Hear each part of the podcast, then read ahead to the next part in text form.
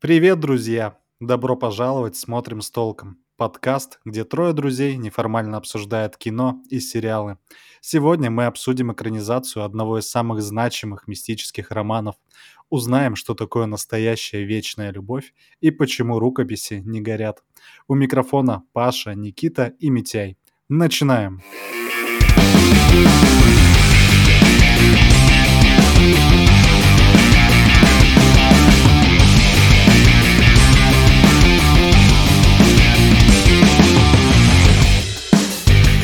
Ребят, фильм, который сейчас обсудим, у него, во-первых, достаточно солидный бюджет по российским меркам, 1,2 миллиарда рублей. Артисты там борются с настоящим проклятием экранизации, буквально ценой своей жизни, потому что очень много мистицизма вокруг всех съемочных театральных постановок данного произведения. Да и вообще, тут, несомненно, великая литературная основа. И все это о фильме «Мастер и Маргарита», который вышел сейчас в 2024 году. Давайте обсуждать. И несмотря на то, что фильм вышел в 2024 году, его невозможно воспринимать как полностью самостоятельное произведение, и так или иначе все, кто его посмотрели, и мы не исключение, сравнивают его с сериалом 2005 года, который был достаточно популярен, и тоже, надо сказать, получился, на мой взгляд, достаточно хорошим. Давайте, наверное, вот еще попробуем вот через вот эту призму посмотреть, насколько эта экранизация отличается от предыдущей, что получилось хорошо и что плохо. Я думаю, то, что все наши слушатели так или иначе знают, о чем вообще, в принципе, история мастера и Маргариты, либо читали книгу, либо смотрели какую-то экранизацию, либо ходили на мюзикл в театр. Или, в общем, я уверен, то, что все плюс-минус хотя бы как-то, ну, примерно понимают, о чем это произведение. И поэтому, наверное, будет интереснее обсудить скорее не сюжет и на то, как там получилось или не получилось э, создать все то, что было написано, а скорее обсудить э, наши собственные эмоции и то, как, по нашему мнению, фильм или сериал отражает то, что хотел, в общем-то, сказать автор. Хотя мы в нашем подкасте обещали то, что мы не будем интерпретировать, что хотел сказать автор, но кажется то, что это вот должно быть исключением. Когда мы давали это обещание, мы скрестили пальцы. Я знаю, кстати, достаточно много людей, которые не смотрели «Мастера и Маргариты», не читали «Мастера и Маргариты», и это у них дело принципа, то есть они абсолютно не хотят, но в то же время я думаю, что такие люди подкаст наш тоже не послушают, потому что он о «Мастере и Маргарите». Ну, что ж. А почему, Паша, мне просто интересно, чем они обосновывают свою точку зрения? Обосновывают следующим – я знаю, что это великое произведение, я знаю, о чем там примерно речь. Я просто не хочу. Мне некомфортно даже прикасаться к этому. Мгм. Мне это неинтересно. За других сказать не могу. Вот мне это неинтересно. Такая у них позиция. Да, Митя, именно такая. Какое-то внутреннее отчуждение у них идет. Причина, ну, фиг знает, наверное, примерно та же, почему я не смотрю сериал «Великая», который Никита мне сто раз уже посоветовал посмотреть. Просто не, тупо не хочется иррациональное отторжение, назовем это так, и давайте все-таки вернемся к непосредственно самому произведению и о том, что мы будем так или иначе сравнивать с сериалом 2005 года. Стоит отметить, что здесь э, перед э, создателями этого фильма стояла очень непростая задача. Буквально в хронометраж два с половиной часа уместить несколько сложных, переплетенных между собой сюжетных линий и э, раскрыть много острых тем. Цензура в государстве, любовь, что такое настоящая вечная любовь. Благо цензура осталась только в советском государстве. О, да. Ч- да. Чему мы не перестаем радоваться. Как хорошо, что мы живем в 21 веке, и для нас это слово уже почти не знакомо. Э, тем более довольно иронично, что «Мастер и Маргарита» — это в том числе про цензуру в государстве, а написал ее Булгаков, который очень сильно подвергался цензуре. И вообще история выхода «Мастера и Маргариты» как произведения — это очень непростая история, это буквально путь через тернии к Важный звездам. вопрос — это, получается, пост-ирония или мета-ирония? Это рекурсия, Паш. Особенно если учесть то, что создатели фильма в каком-то смысле тоже подверглись цензуре. Да, тут, может быть, стоит сказать о проклятии, да, вот э, экранизации э, и постановок по этому сериалу расскажете, ребят, потому что я краем уха слышал что-то про эту мистику, но в подробности не вдавался. Ну, там есть история, связанная с тем, то, что люди, которые так или иначе играли в различных постановках этого произведения, они потом скоропостижно погибали при разных обстоятельствах. Под трамвай-то хоть не попадали? Нет, под трамвай Паш не попадали, но вот тем не менее умирали всяческим образом, да. В общем, есть такое поверье, то, что существует некоторое проклятие Булгакова. Полбеды, что люди смертны. Весь фокус в том, что они внезапно смертны. Именно так. Возможно, я процитировал не точно-точно суть. В ну, надеюсь, с точки зрения высших сил, сниматься в «Мастере и Маргарите» не то же самое, что и обсуждать «Мастера и Маргариту». Поэтому... Ну, я бы не был бы так уверен, конечно, Митя время покажет. Митя, я здесь, знаешь, побуду фаталистом и скажу то, что все люди, посмотревшие и прочитавшие Мар- «Мастера Маргариту», рано или поздно все равно умрут. Все люди смертны. Поэтому переживать по этому поводу не, стоит. Валар Маргулис. Ну, лучше позже, чем раньше. Конечно. Тупо факт. На этом, кажется, можно закончить наш выпуск. Главный моральный вывод этого выпуска мы уже сделали. Лучше умереть позже, чем Да, раньше. Постарайтесь, Да, по крайней поэтому мере. Тянуть этот момент. Делайте все возможное, да. Не снимайтесь в «Мастере и Маргарите», если вам предложат. Ну, с тобой бы не согласились э, такие прекрасные актеры, как Снегирь, Цыганов и внезапно и немецкий актер Аугуст Диль. Вот это для меня вообще стало открытием, потому что я увидел сначала шутки в интернете о том, то, что офицер из «Бесславных ублюдков» играет Воланда в российской экранизации «Мастера и Маргариты». Я был уверен, что это шутка. То, что это просто какой-то очень похожий актер. И только посмотрев этот фильм, я понял, то, что это правда. Это, Никит, наверное, пранк, который вышел из-под контроля, и офигенный кликбейт, потому что это было просто абсолютно неожиданно видеть этого актера, которого, я уверен, все помнят э, по роли немецкого офицера в фильме «Бесславные ублюдки». И вот спустя сколько уже, там, 12 лет он внезапно всплывает в российском кинематографе. Это это что такое вообще? это законно? И давайте, наверное, про основной каст проговорим, а, поговорим, потому что, на мой взгляд, он здесь близок к совершенству. Для меня это три главные героя. Это э, мастер, которого играет Евгений Цыганов. Это Маргарита, э, которую играет Юлия Снегирь. И это Август Диль, который играет таинственного немецкого гостя, Профессора. профессора Воланда. И немецкого офицера Августа Диля. Ой, простите, майора Хельштрома. Эти немецкие фамилии, в них легко запутаться, я понимаю. Где там эсэсовец, где там актер, там как бы плюс-минус одно и то же. Не в обиду немецким слушателям, я уверен, что нас слушают из Германии. Я бы, кстати, не сказал то, что здесь идеальный каст. Я не могу отделаться от ощущения то, что вот его хочется сравнить с сериалом. И мне лично в сериале некоторые герои понравились побольше. Так, ребят, давайте тогда по порядку. Смотрите, Маргарита э, в роли Снегирь из фильма или в роли Ковальчук из сериала? Кто вам больше понравился? Однозначно Снегирь из фильма. Поддержу Митяя, да. И у меня вот я когда просматривал этот э, фильм, когда смотрел этот фильм, у меня было прямо стойкое ощущение, то, что типаж мне напоминает Еву Грин. И это, знаете, вот эта шутка. Давай купим Еву Грин, у нас есть Ева Грин дома, и это Юлия Снегирь.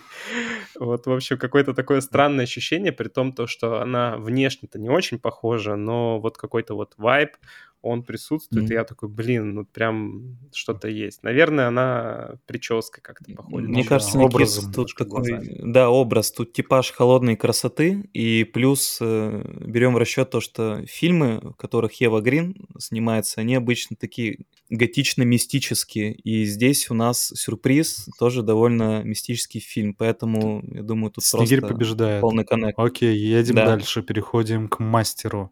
Евгений Цыганов из фильма или Александр Галибин из сериала? Ребята, ну я прошу прощения, но тут даже У тебя это выбора сериал? быть не может. Сериал я смотрел, и я помню, насколько мастер был невзрачен в сериале. И насколько он колоритен здесь. Для меня лично однозначно фильм 2024 года. Мастер побеждает здесь по всем фронтам. А для меня они равны, потому что мне кажется, то, что Мастер отлично сыграл в сериале, и он был ближе к той литературной основе и к тому образу, который, как мне кажется, закладывал Булгаков в своем произведении. И Цыганов, наверное, слишком все-таки сексуально-маскулинный актер для этой роли. Я бы это так сказал. Ты за близость к источникам, да, Никит? За да. Я тут соглашусь с Никитой, но не из-за близости источников, а в рамках того, что они сыграли двух разных мастеров абсолютно двумя разными образами. А мастер сериала был такой больше лиричный персонаж. Вот, да.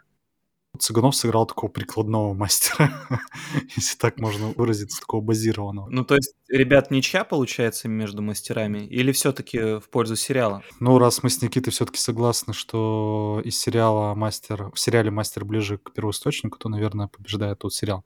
Едем дальше. Воланд в лице Августа Диля из фильма или це Олега Басилишвили из сериала. При всей моей любви к Олегу Басилашвили я бы все-таки сказал то, что Августа Диля получилось э, интереснее сыграть э, Воланда, но я даже не знаю почему, при том, то, что мне не очень понравилось то, как с технической точки зрения в фильме реализована его речь, то, что он проговаривает э, просто какой-то свой текст русский, и потом это накладывается, и видно то, что оно не совсем попадает в дубляж, uh-huh. но все равно вот именно тот образ, который он создает, и какого-то человека без возраста, непонятно чем занимающегося немца, вот это, мне кажется, чуть-чуть лучше получилось, но в сериале это тоже хорошо. То есть я не хочу сказать, что там плохо, но просто здесь как-то вот прям уж очень хорошо это получилось. Поэтому я отдаю свой голос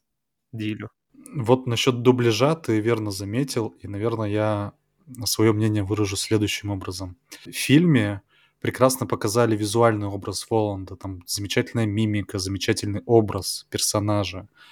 Но, например, э, в сериале, когда у Воланда какие-то монологи или диалоги, то ли из-за того, что дубляж в фильме такой дурацкий, то ли еще из-за чего. Но вот цитаты из фильмов Воланда звучат гораздо более наполнена, ярко выражена именно из сериала, а не из фильма. В фильме из-за дубляжа вся эта сила слова, она теряется.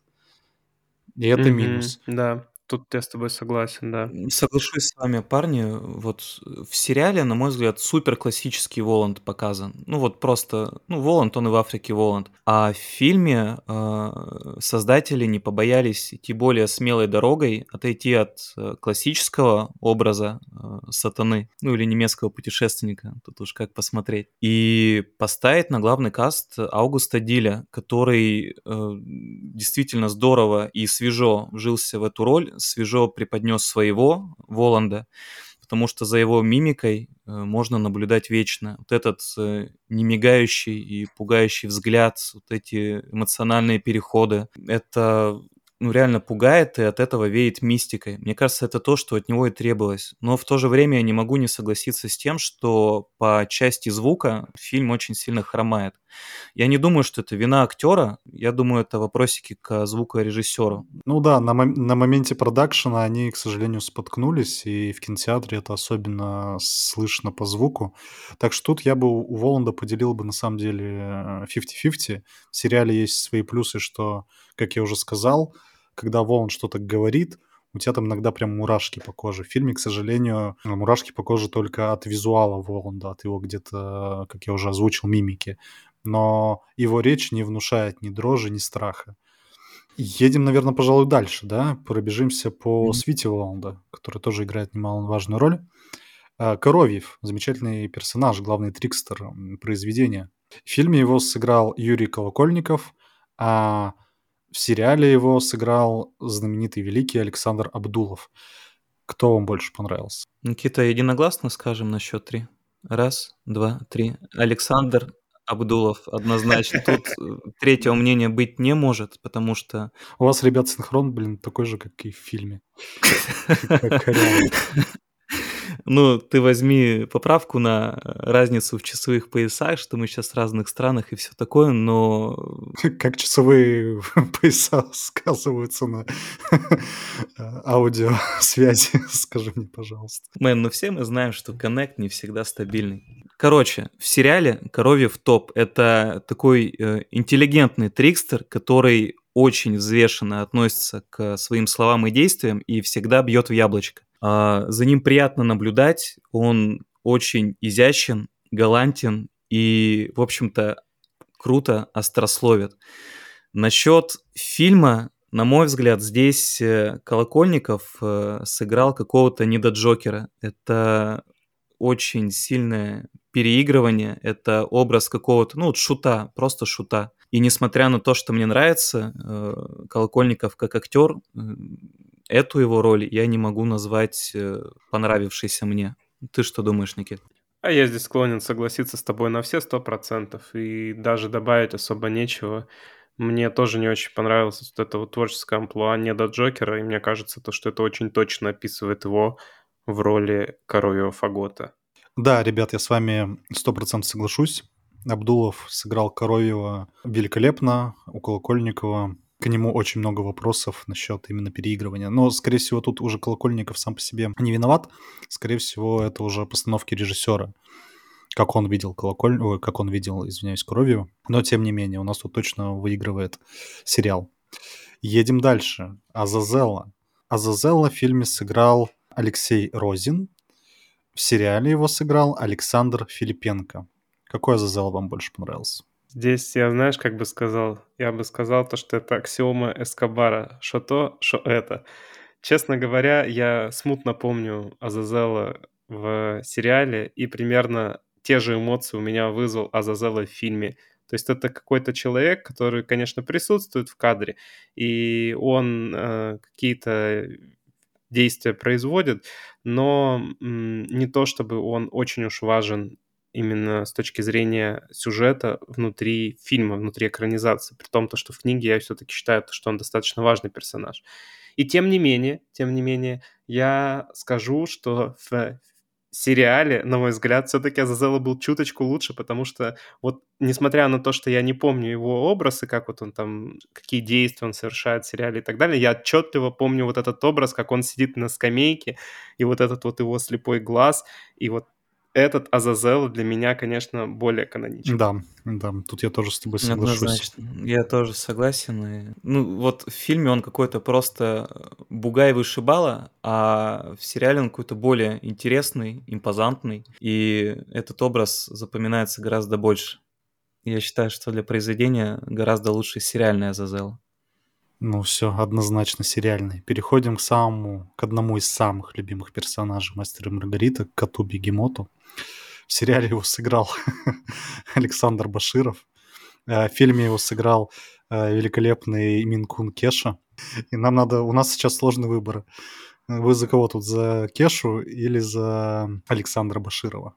Кеша хорош, но Александр Баширов вновь оказался лучше. Вот как так получается? Я не могу сказать то, что фильм плохой. Нет, фильм классный, актеры классные, все молодцы, сыграли великолепно. И при этом, при этом, несмотря на то, что вот как бы они очень постарались, все равно вот ребята, которые, ну уже не ребята, почетные актеры, которые сыграли в сериальной версии, они смогли лучше передать эту историю, лучше ее рассказать. И поэтому здесь я вынужден сказать то, что Кот Бегемот в сериальной версии тоже получился намного интереснее. Я, тут, я тут думаю, что вот. Кеше не хватило актерского опыта. Э, Все-таки он кот, а коты живут меньше людей. Из-за этого у него меньше времени было на какую-то практику. Плюс коты, насколько я знаю, плохо запоминают тексты. Это чувствуется mm-hmm. в фильме, э, потому что в фильме, я не знаю, кто был звукорежиссером «Мастера Маргарита», но практически всю речь Бегемота я не слышал, что он говорит. А у Бегемота, у персонажа э, романа достаточно много крутых каких-то цитат. И вот они все прошли мимо кассы, да и в целом его было достаточно мало. В сериале его куда mm-hmm. больше, и он очень запоминается. Мне кажется, в него влюбляются практически все, кто посмотрели сериал. Да, причем довольно странно, что на афише фильма кот Бегемот э, занимает большую часть постера. Но в самом фильме, э, даже в тех моментах, где он присутствует, э, его практически не видно, не слышно, и его словам хочешь придать значение, но не придаешь, потому что ты их просто не слышишь. А в сериале, ну, на мой взгляд, еще гораздо более мимоемкий код получился, потому что у него, правда, только одного взгляда хватает, чтобы запомнить этот образ навсегда. Поэтому, ну, тут тоже единогласный фаворит у нас — это кот Бегемот из сериала. Угу. Так, ребят, у нас осталось не так много персонажей, которых хотелось бы сравнить, но все-таки раз уж начали, нужно с этим закончить. Перейдем к Ивану Бездомному. В сериале Ивана Бездомного сыграл достаточно известный актер, ныне, к сожалению, почивший, Владислав Галкин. В фильме Ивана Бездомного играет Данил Стеклов. Кто, по вашему мнению, лучше воплотил образ поэта? Слушай, а вот это как раз э, я здесь бы, наверное, сказал то, что они оба очень хорошо сыграли, и оба показали очень похожих персонажей. И поэтому я не могу отдать свой голос ни за одного из них. Они оба были великолепны в этой роли. У меня создается впечатление, что из-за того, что в сериале «Бездомного» было больше, ему как-то больше уделили времени, Галкин, он э, раскрыл персонажа поинтересней. То есть, когда я представляю «Бездомного», я представляю Галкина. Угу. Интересно. При том, то, что считается, то, что именно у «Бездомного» было достаточно много экранного времени для фильма, учитывая то, что нужно пересказать очень большой объем литературной основы за уже, как мы э, об этом говорили, короткий хронометраж 2,5 часа. И у бездомного там прямо несколько появлений, он достаточно хорошо показан, у него есть прямо возможность какие-то мысли донести и выразить, и многим это не понравилось. То есть я тут читал отзывы, и многим кажется то, что ну вот, когда там бежал патриарших прудов, и вот эта вот история, как он нацепил на себя икону и так далее, вот она как-то вот затянута. Фильм как будто бы здесь в этом месте проседает, с чем я в целом не могу согласиться.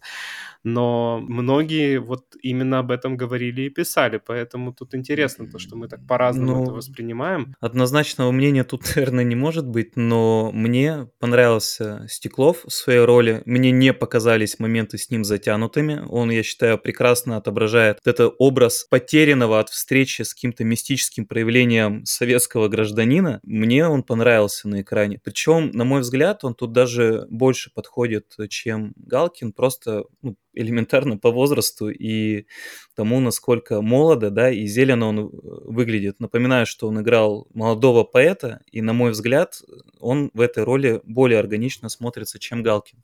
Хотя мне нравятся оба, актера. Угу. Ну, то есть у нас тут тоже такая некая ничья получается. Давайте перейдем к интересному дуэту. Это дуэт э, Понтия Пилата и Ишуа Городция. В фильме Понтия Пилата сыграл класс Банк, иностранный актер. Ой, Паша, Паша, Паша, а можно я тебя перебью и скажу то, что мне этот актер очень нравится, и я думал, где же я его видел? И тут я осознал то, что я его видел в великолепном сериале «Заговор сестер Гарви».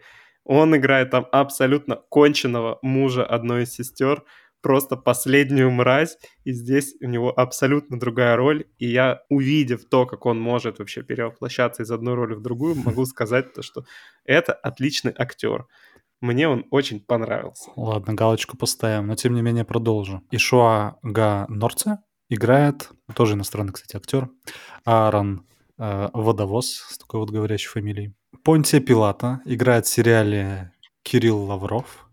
Ишуа Ганорцы играет, не поверите, Сергей Безруков. Чей дуэт? Тут я думаю, что надо именно дуэтами сравнивать, нежели по отдельности. Вам понравился больше. Что, ты просто считаешь то, что вес Безрукова перетянет Вселенную на другой конец, его гравитация. Нет, нет, мне кажется, тут на самом деле есть что обсудить. Сразу тогда раз э, начал продолжим. Лично мне Понти Пилат а хоть ты и сказал, что актер, который сыграл в фильме, замечательный, мне Понти Пилот больше понравился все-таки в сериале. Более как-то органично выглядит, ему веришь. В то же время, при всем таланте Безрукова играть всех, Напомним то, что Безруков у нас сыграл Маяковского, Есенина, Иисуса Христа. Сашу Белого. Да, безусловно. Мне, тем не менее, Ишуа сейчас, наверное, всех удивлю, больше понравился в фильме, и вот почему. Э, Все-таки дело не в актерском таланте, потому что Безруков отыграл э, в сериале хорошо, а дело именно в том, как показали Ишуа как такового. а показали его таким каким-то обычным гражданином э, Иерусалима тех времен. Мирянином, получается. Мирянином, да, потому что Сергей Безруков, он по образу вот прям был такой христианский Иисус, как, каким его сейчас изображают на там, иконах и так далее. Вот. А в фильме решили немножко по-другому показать. Более, как так скажем, исторически. И мне это понравилось. Что-то mm-hmm. мне догма mm-hmm. вспомнилось. Братишка и Иисус.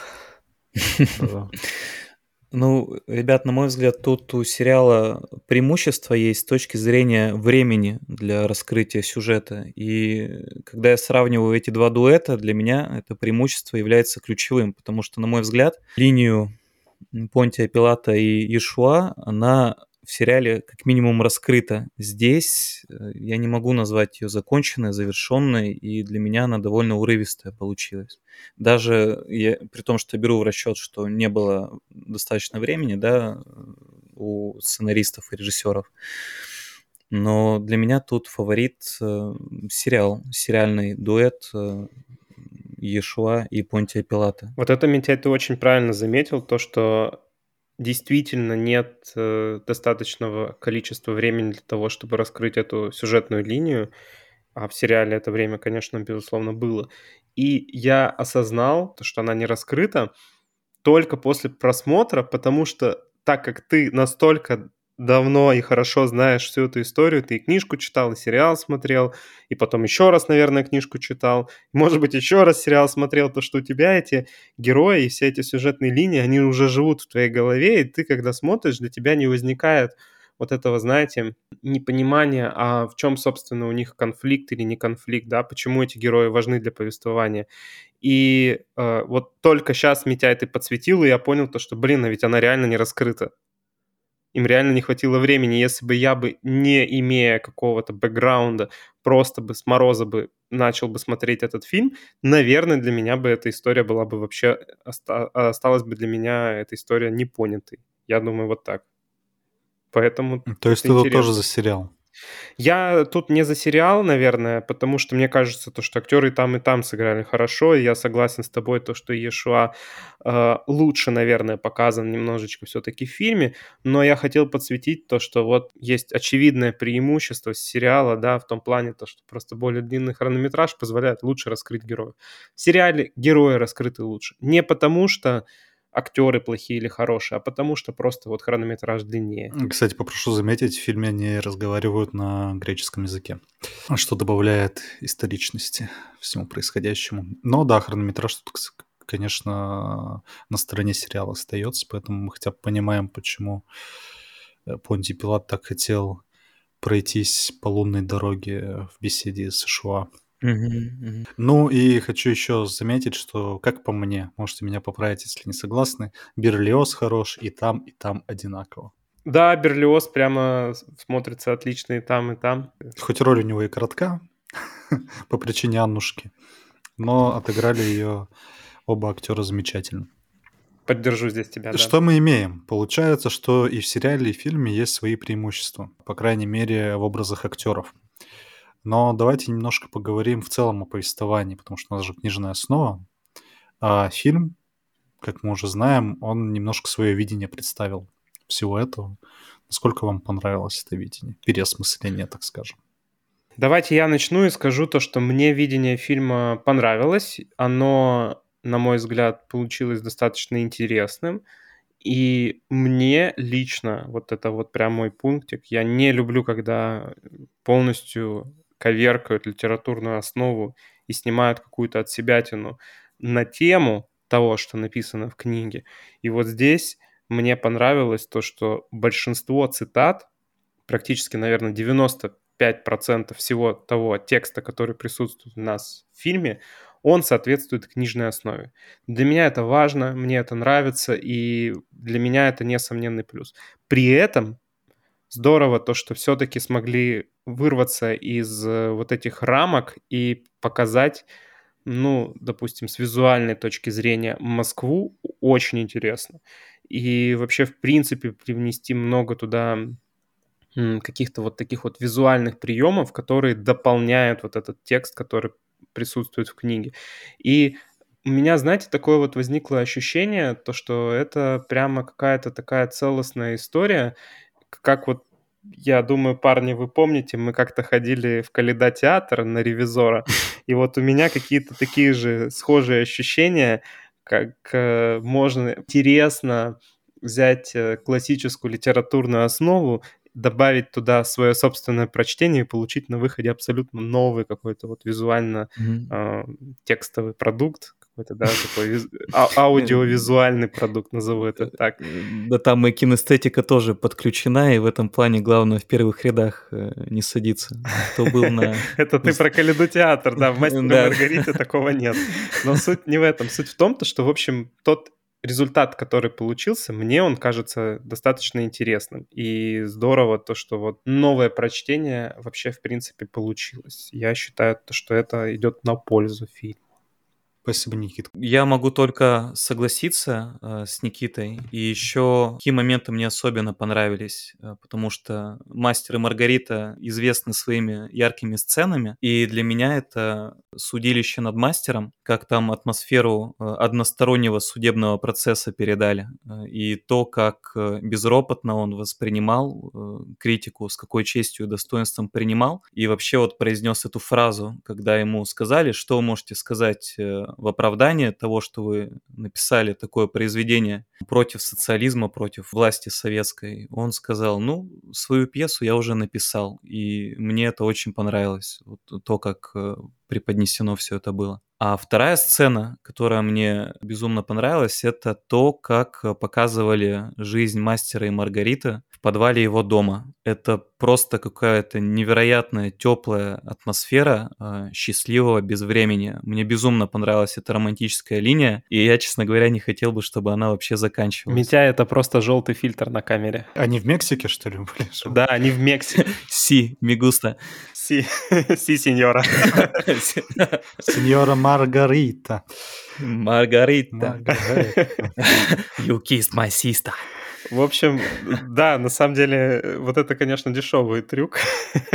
Давайте у нас все, что будет теплое и приятное, будет желтым, а все то, что неприятное и холодное, у нас будет таким какой-то сепия, да, какой-то вот такой фильтр, немножечко цвета такие. Сепия, он тоже желтоватый, скорее синим говоришь. Слушай, может, из-за этого Дюна всем так нравится? Там почти все это желтые оттенки пустынь. Может быть, может быть. Обсудим это отдельно. Да, я вообще не сказал бы, что это, конечно, дешевый трюк, потому что он используется, мне кажется, вообще всеми и вся. Я бы хотел поговорить о минусах, э, со своей точки зрения, по крайней мере, чем мне не понравилась именно новая адаптация. Мне не очень зашло, что у Булгакова в произведении, как в целом, и как передано в сериале, все пропитано мистицизмом, и ты не можешь отличить правду от вымысла. В фильме же при этом проводят достаточно четкую ровную черту и говорят, что вот реальный мир, а вот мир фантазии мастера. И это не соприкасающиеся друг с другом миры. Даже по визуальному ряду Москвы показано прекрасно можно понять, где дело происходит в голове автора, а где дело происходит в реальной Москве. Потому что в реальная Москва того времени была таким, ну, обычным развивающимся городом, ничего такого. А в голове автора там вот это все было во славу социализма, как они представляли себе политики тех времен. Это какие-то огромные монструозные здания, это такие очень ровные линии и все такое. Везде белый мрамор, конечно, куда же без него. И за всей этой фанеры немножко потерялся, как, бы, как по мне, дух мистицизма. То есть ты перестаешь верить в Воланда, ты перестаешь верить в эту свиту, ты все думаешь, что это просто такая внутренняя мстя и отдушина мастера, и не более того. Э, как будто по этой причине теряется ценность. Я здесь склонен, Паша, с тобой согласиться. Единственное, меня, меня позабавило то, что вот в той Москве, которая в голове автора, все-таки построили тот самый дворец советов, э, который должен был стать самой высокой статуей в мире, но не стал. И это меня позабавило. Такая, знаешь, отсылочка к советской архитектуре тех лет. И да, ты прав, и в книге вот мне тоже это нравилось, то, что книга пропитана мистицизмом, и ты реально не понимаешь, где правда, где ложь. И вот у меня аналогия, я тут недавно прочитал э, «Бедные и несчастные», где черта проведена абсолютно четко, где правда, а где выдумка. И вот если мы сейчас еще посмотрим фильм, я думаю, то, что мы его обязательно обсудим в одном из наших следующих выпусков, если там это показано так же, то это, конечно, скорее минус, чем плюс. Потому что в книге вот эта черта, она прям вот, ну, красным маркером проведена, да, то есть ты абсолютно четко понимаешь, где выдумка, а где все-таки вот та правда, на основе которой эта выдумка была создана. Uh-huh. И здесь вот в фильме, мне кажется, это тоже достаточно явно, и я тоже здесь, наверное, с тобой согласен в том плане, то, что это скорее минус. Классно было бы, если бы границы были более размыты. Да, или стерты совсем. Потому что в какой-то момент я начал ловить себя на мысли, что это фильм о человеке, который просто затаил обиду на общество, которое его в тот момент окружало по ряду причин, там, книгу не издали, и там еще цать моментов, которые плохо на него повлияли. И вот он у себя в голове в свой, через свое произведение транслирует э, свои потаенные желания, как он бы хотел им отомстить. Угу. В целом, да и в самом конце э, фильма показано, как, я надеюсь, это не будет сильно спойлером, как в его голове Москва вся горит. Та Москва, которая вот ему не нравится, с этими продажными людьми, с этими там, плохими mm-hmm. политиками, по его мнению, и так далее, и так далее. Та Москва, которая французу отдана. Ну, не совсем mm-hmm. та. Но горит, горит она похожа. Да. Вот. То есть фильм как бы о человеке, которого обидели, и вот он в своей голове придумал великую мстю со всеми этими, mm-hmm. со всей этой дьявольщиной, mm-hmm. со всеми этими котами, стреляющими из револьверов и так далее. Некоторые люди просто хотят видеть мир в огне. Да, и мастер, как оказалось, один из них, по крайней мере, как нам показывают создатели фильма. Вот. Mm-hmm. Ну, да. Для, для любителей каких-то неоднозначных смыслов э, это действительно может не понравиться, потому что ну, слишком тут все очевидно, и ты с этой точки зрения правильно сказал, что тогда произведение превращается просто в какую-то э, сублимацию отмененного автора. Это знаете, как есть фильмы и сериалы вот с похожими концепциями, когда тоже дело касается какой-то мистики, каких-то дьяволов и монстров, и потом в конце выясняется, вот почти как в Скуби-Ду, что под маской были обычные люди, что монстров не существует, и главный герой всех, например, выдумал у себя в голове, и этот твист обычно разочаровывает зрителей. Они такие, да, типа, да ладно, как бы это же скучно, это такой прям очень дешевый ход. И создатели фильма, они примерно ими воспользовались, что мне не понравилось. Мне нравилось в сериале, что Воланд — это вполне реальная сущность. Как бы, да, она такого философского, философско-религиозного характера, но тем не менее его свита, вся эта дьявольщина, вся эта мистика, она э, существует. Ну, ну, не знаю, по крайней мере, это мое мнение. Может, я просто мистику люблю. Ну да, да, нет, ты прав, Паш. Тут просто добавили интерпретацию, а интерпретация всегда не дает тебе самостоятельно продумать тот мир, в котором вот ты находишься вместе с героями произведения. И мне кажется, то, что дать пространство зрителю подумать самостоятельно, что он увидел, это полезно. Как это сделал сериал, например. Как это сделал угу, сериал, как угу. это сделала книга. Ну, там речь, конечно, не про зрителя, а про читателя, но тем не менее. Угу. Это у меня э, такой, это основная претензия к фильму, при том, что визуально он выглядит очень красиво, очень красиво. Ну вот, конечно, в два с половиной часа, сколько он там идет, не уместить всех прекрасных моментов, которые написал в произведении Булгаков. У сериала в этом плане получилось чуть получше, как мы уже обсуждали, только из-за того, что у него больше хронометража. В фильме упустили какие-то некоторые моменты интересные, но при этом ключевой костяк оставили. То есть так или иначе картина выглядит цельной. Это, кстати, достижение, потому что очень часто, когда пытаются вместить достаточно объемное литературное произведение в короткий фильм, получается не очень хорошо, а здесь получилось вполне себе достойно, вот, ну, с теми исключениями, про которые мы с тобой уже э, только что проговорили, да. И Митяй нас тоже, кажется, даже поддержал в этом. Да я тоже сейчас свое мнение выскажу, потому что вот что еще не понравилось в фильме, это то, что некоторые сцены были довольно скомканными. Например, вот бал сатаны, э, сюжетная линия с Фридой и ее платком. То есть это вещи, которые мне кажется, сценаристы решили, ну, все же все знают, про что речь, ну, значит, давайте покажем, что она есть для галочки. На мой взгляд, эти сцены, они э, проседают довольно сильно. Да, они есть, да, они все еще вписываются в общее повествование. Да, у них есть чекпоинт, что мы это показали, но я считаю, что тут э, можно было сделать гораздо лучше. Говоря еще о вещах, которых не понравились, мы обсуждали, что здесь э, вопрос к звукорежиссеру. Ребят, поправьте, если не так, но в сериале «Мастер и Маргарита» есть очень-очень вирусная основная тема. Запомнили вы что-то из фильма, вот какой-то запоминающийся саундтрек, который потом ставили на повтор или хотя бы могли узнать на фоне э, других саундтреков? О, тут сейчас, наверное, должен быть выход Никиты. О, да, да, да, да. Я хотел рассказать про историю саундтрека к сериалу. Там э, поется Сатор Арепо Тенет Опера Ротас, и это древнее христианское заклятие, если так его можно сказать. И суть в том, то, что это палиндром, и он во все стороны читается одинаково. Загуглите Сатор Арипо Тенет Опера Ротас Палиндром и посмотрите, как это выглядит. Почитайте статью на Википедии, это очень интересно. И мне нравится то, что они добавили в саундтрек вот эти вот мистические... Создатели сериала сразу подчеркнем. Да, создатели сериала, ран- раннехристианские символы. Там еще есть момент, когда они поют Инри, Инри, Инри, Инри, и это те инициалы, которые были на кресте, на котором распяли Христа. Вот это добавляет тоже какого-то дополнительного, дополнительный уровень смысла, да, то есть это не просто какая-то мистическая музыка такая, которая еще и отдает дьявольщиной, но там еще и, и используются древнехристианские символы, и ты начинаешь понимать то, что, хм, кажется, это имеет какую-то действительно основу, и вот тот саундтрек, который был в сериале, я его помню вот буквально идеально. А какая музыка была в фильме, я, честно говоря, вообще не запомнил. Была ли она там? Наверное. Помню ли я что-то оттуда? Вообще нет. Угу.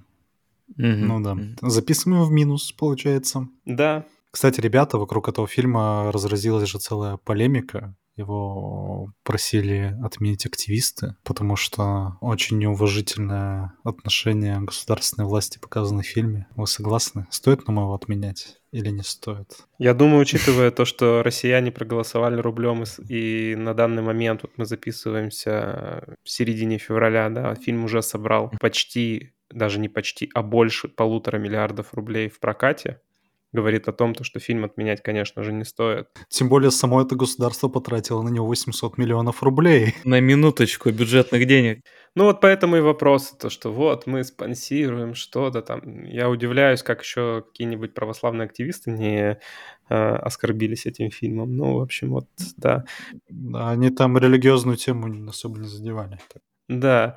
Вот, наверное, в этом в том числе и тоже минус некоторые фильмы, потому что книжки-то религиозная основа, она присутствует. И мне кажется, то, что если бы случилась бы какая-то отмена или хотя бы даже попытка отмены этого фильма, прям вот реальная, настоящая, то это было бы очень постиронично, как вот мы говорили.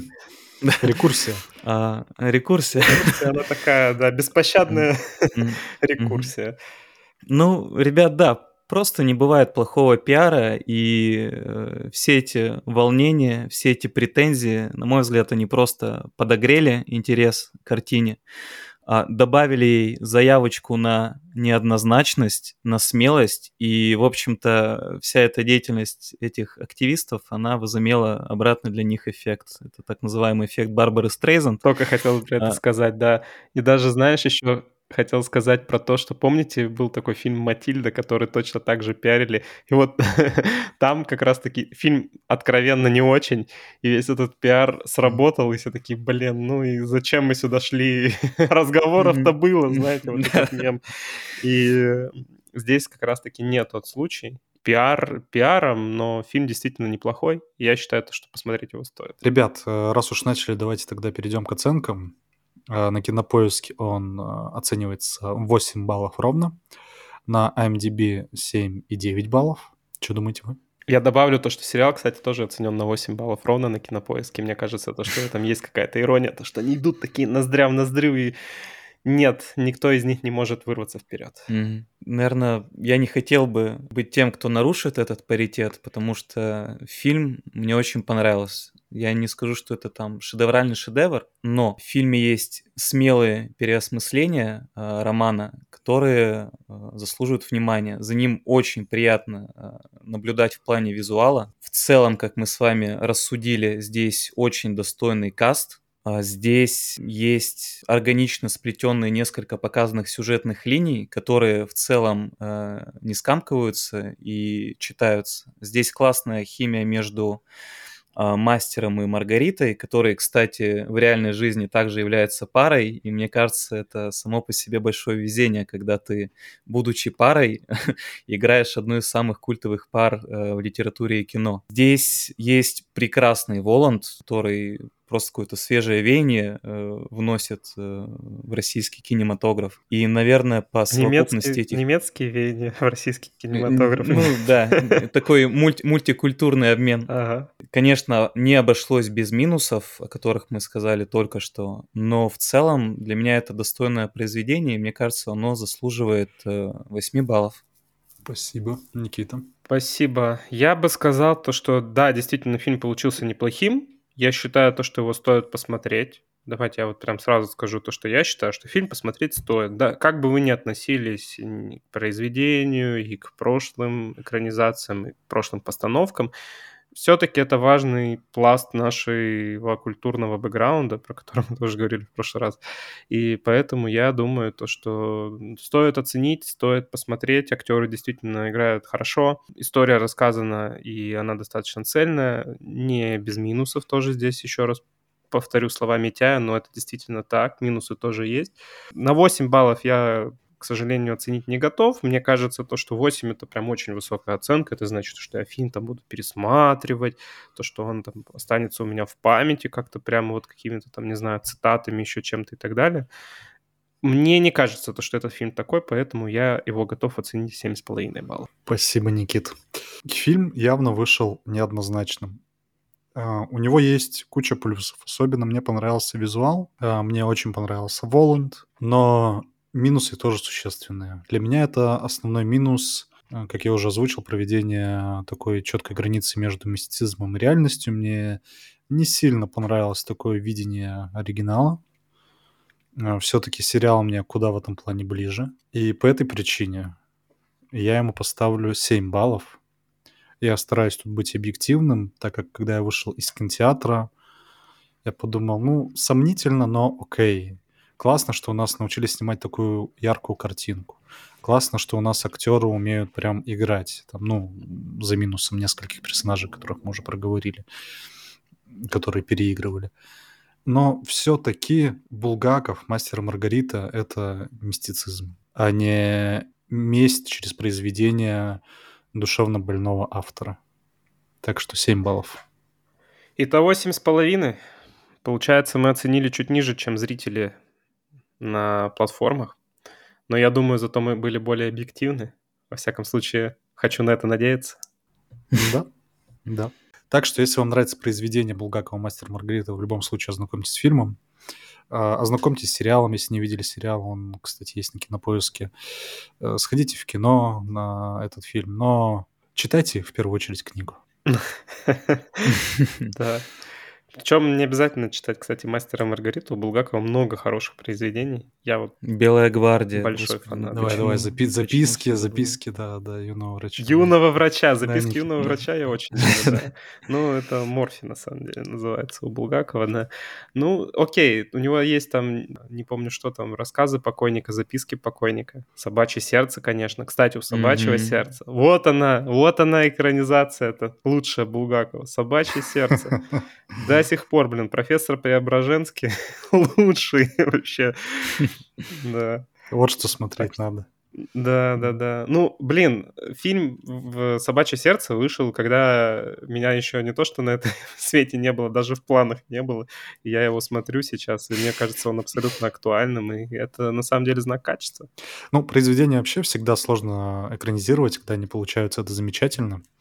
Вот, я думаю, что такой роман, как «Мастер Маргарита», он не самый простой в плане экранизации. Сериальный формат, какой был уже в 2005 году, мне кажется, подходит ему оптимально.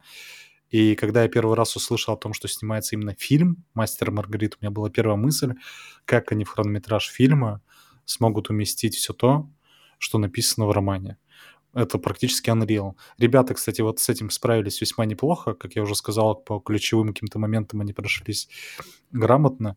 Но все же, если когда-нибудь наши доберутся именно до сериального формата, особенно это сделают какие-нибудь прямые руки и светлые умы, мне кажется, может получиться годнота. Мгм. Единственное, кому кроме наших ребят я бы это бы доверил, это BBC. Мне кажется, вот у кого хорошо получается экранизировать классическую русскую литературу. Поэтому, если это вдруг решит экранизировать BBC, я тоже буду счастлив. Ждем. В общем, ждем. Ладно, пора прощаться. Да, я напомню дежурно то, что у нас есть телеграм-канал, в котором мы постим мемы, называется «Смотрим с толком». Кто еще не подписывался, подписывайтесь. Мы там анонсируем выпуски и, как я уже сказал, иногда постим какие-то смешные картиночки, может быть, какие-то дополнительные материалы, связанные с тем, что мы обсудили в подкасте. На этом все. Да. Да, друзья, сп- спасибо, что были с нами. А закончить хочется цитатой из э, оригинала, из романа. «За мной, читатель, кто сказал тебе, что нет на свете настоящей, верной, вечной любви? Да отрежут лгуну его гнусный язык». Поэтому, друзья, любите, любите неоднозначные смыслы. Дайте себе очаровываться мистикой. Пока-пока. Пока-пока. Пока-пока.